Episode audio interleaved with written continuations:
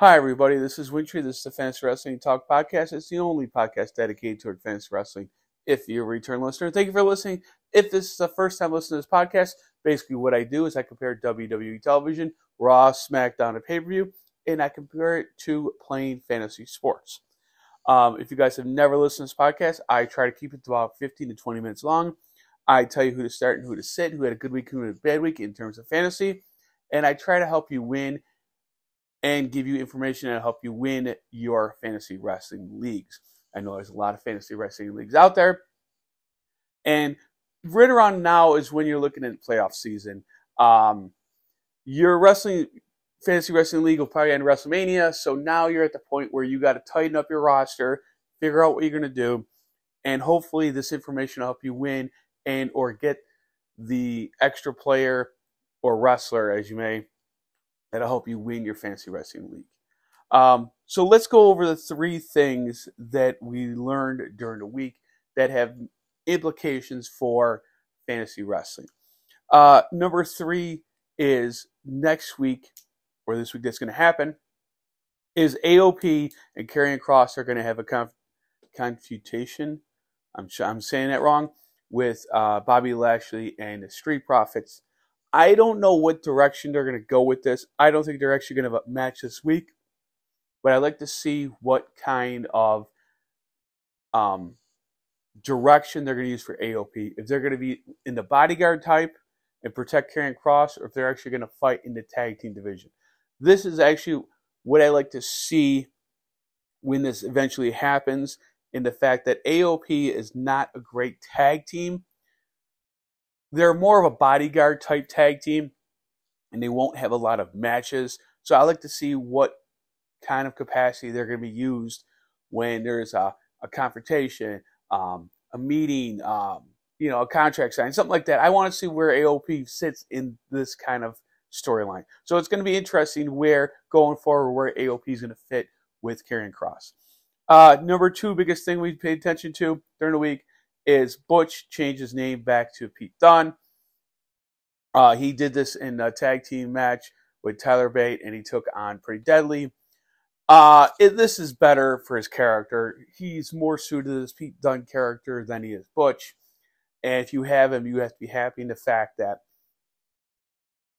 he he flipped a switch in that he's better and will have a better um, probably production potential with this character than he did for Butch. There's a limit what he could do with Butch, but as Pete Dunne, he could go anywhere for a storyline. He could do singles, he could do tag team, which he's doing now.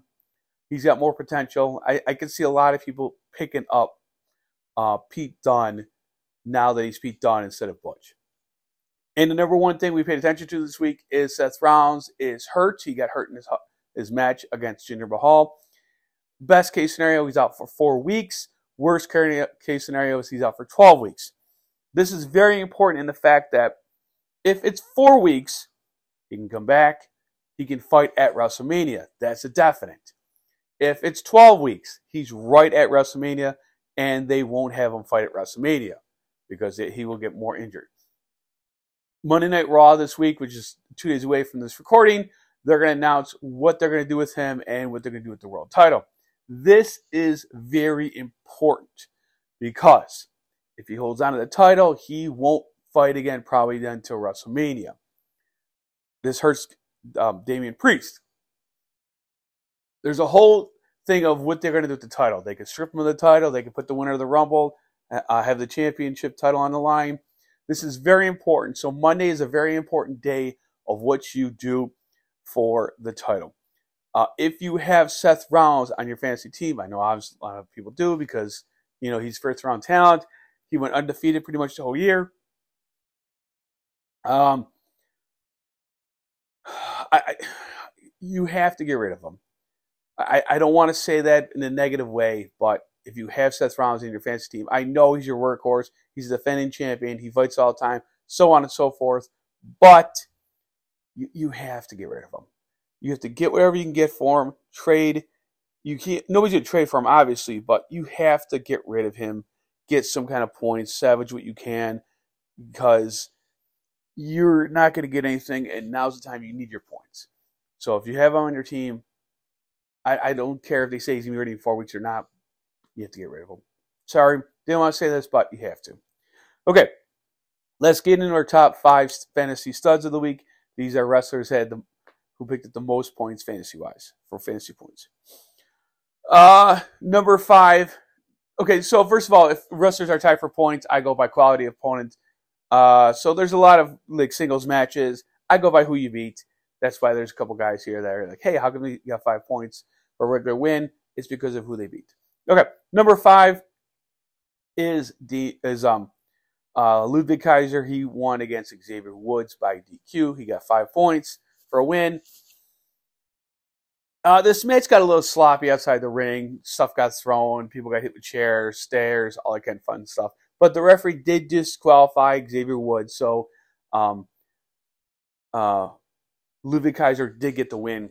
So if you had him, good for you. You got the five points. It's a little bit of an upset, but um, they're building up Kaiser to be like a, a, nasty, dig deep, kind of rough guy.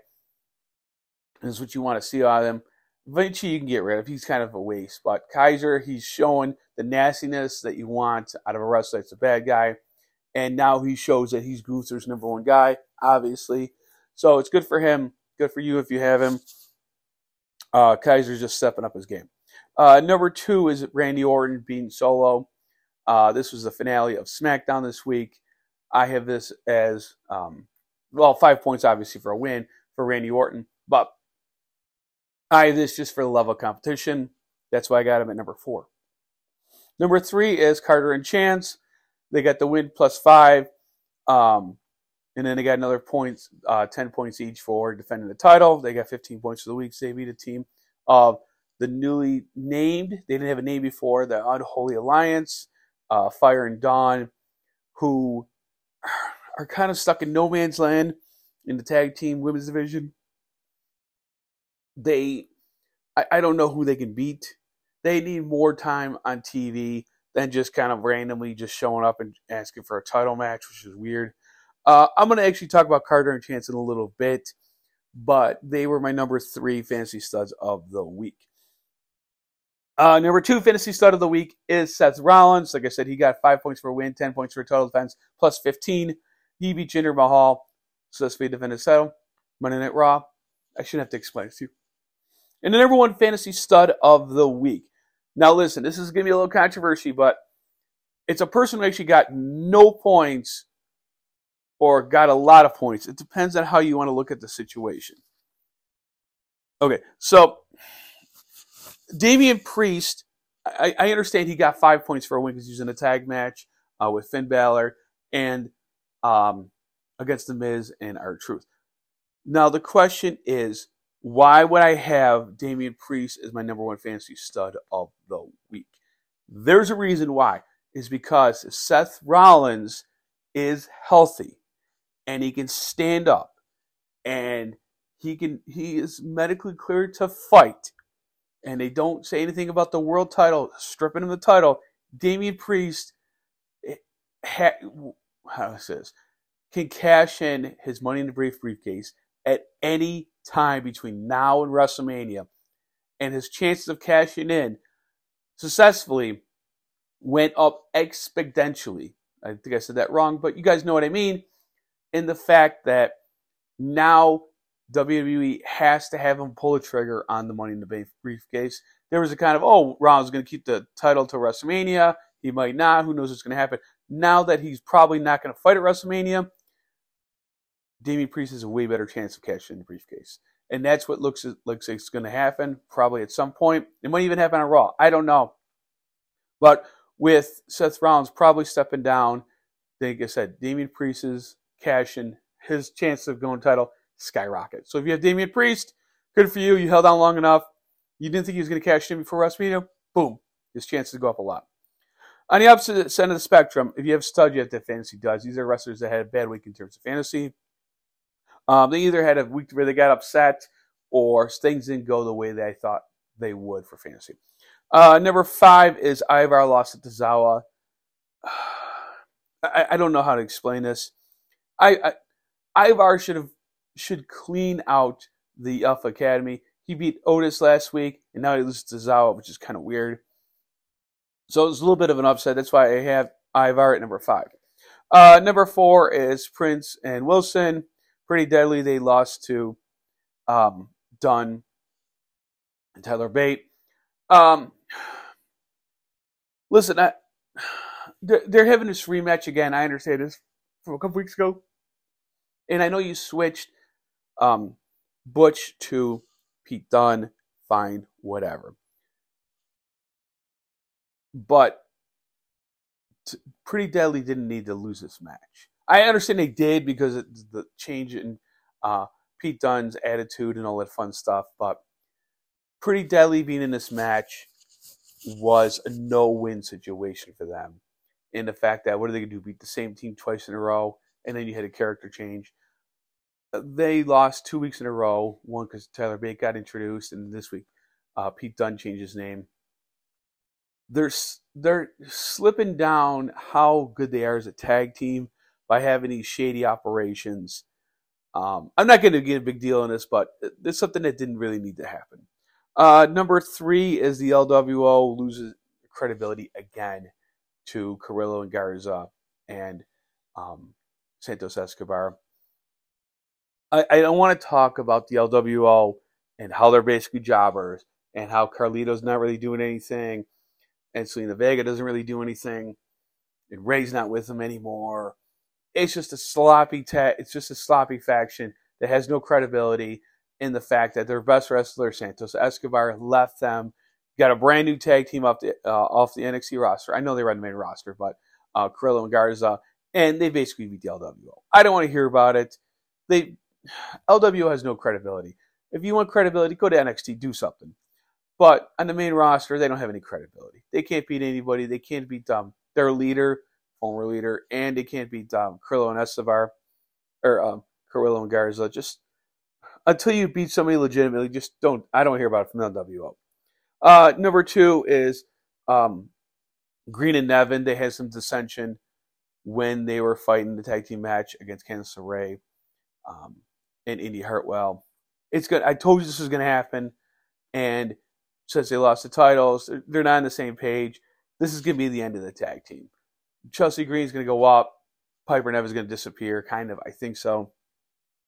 So it's going to happen either in the next two weeks or so. Something's going to happen in the Rumble where they separate, and it'll be the end of them. But I think Chelsea Green has more potential in the singles than she does than Piper Niven does. But that's just my opinion.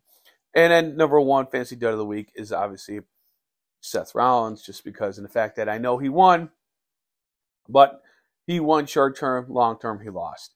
So if like I said earlier, if you have him, you got to drop him.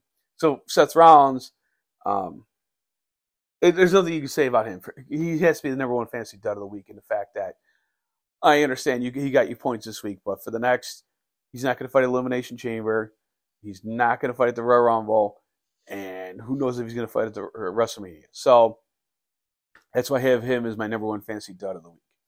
As for my predictions for last week and this week, let's see how accurate I was for my predictions.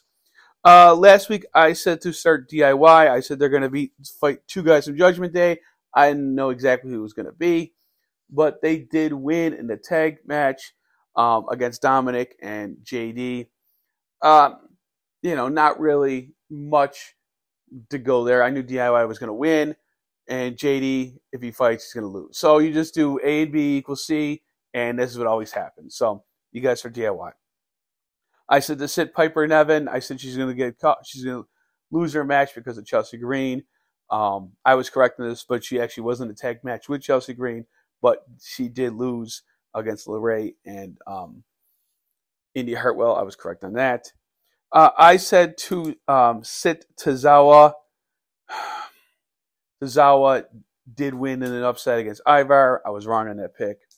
And I also said to um, sit Jinder Mahal. I said um, Seth Rollins was going to lose the title. Jinder, I was correct on that. So on my four picks for last week, DIY I was correct. Uh, Piper Niven I was correct. Tozawa I was wrong because he won, and Jinder Mahal lost. I was correct on that. So I had three in one week for my predictions. As for this week's predictions, um, this is including the Royal Rumble, which is on boom Saturday. It's about a week from now. So anything I have for predictions will actually include the Royal Rumble. So let's get into two starts and two sits. The first start is I'm going to have is um, I'm going to start Becky Lynch. I think she's going to win the women's Royal Rumble. It makes the most sense if they want her to fight Rhea Ripley, which it looks like it's going to happen. She's going to win this. Um, I think it's a little too soon for Bayley to win the Rumble. I think she's going to win the Elimination Chamber, which makes so fan, makes more sense. So she fights Iyo Sky, but I don't think they're going to have Bayley win the Rumble because I think it's too early for that storyline. So I'm going to go with start Becky Lynch to win the Rumble. Start. Also, I am going to start Roman Reigns. I think he's going to successfully defend his title in the Fatal Four Way with AJ, um, LA Knight, and uh, Randy Orton. I think he's going to defend it successfully, and I think Roman's going to, boom, carry his title to WrestleMania. I am going to sit Gunther. Now, I, I know you're going to be like, hey, why are you sitting Gunther? One, I don't think he is a challenger, so he's not going to fight at the Rumble in, in the actual match. And two, even if he's in the Rumble and he eliminates people, I can't see him actually winning it this year. He's going to win it next year. That's a different story.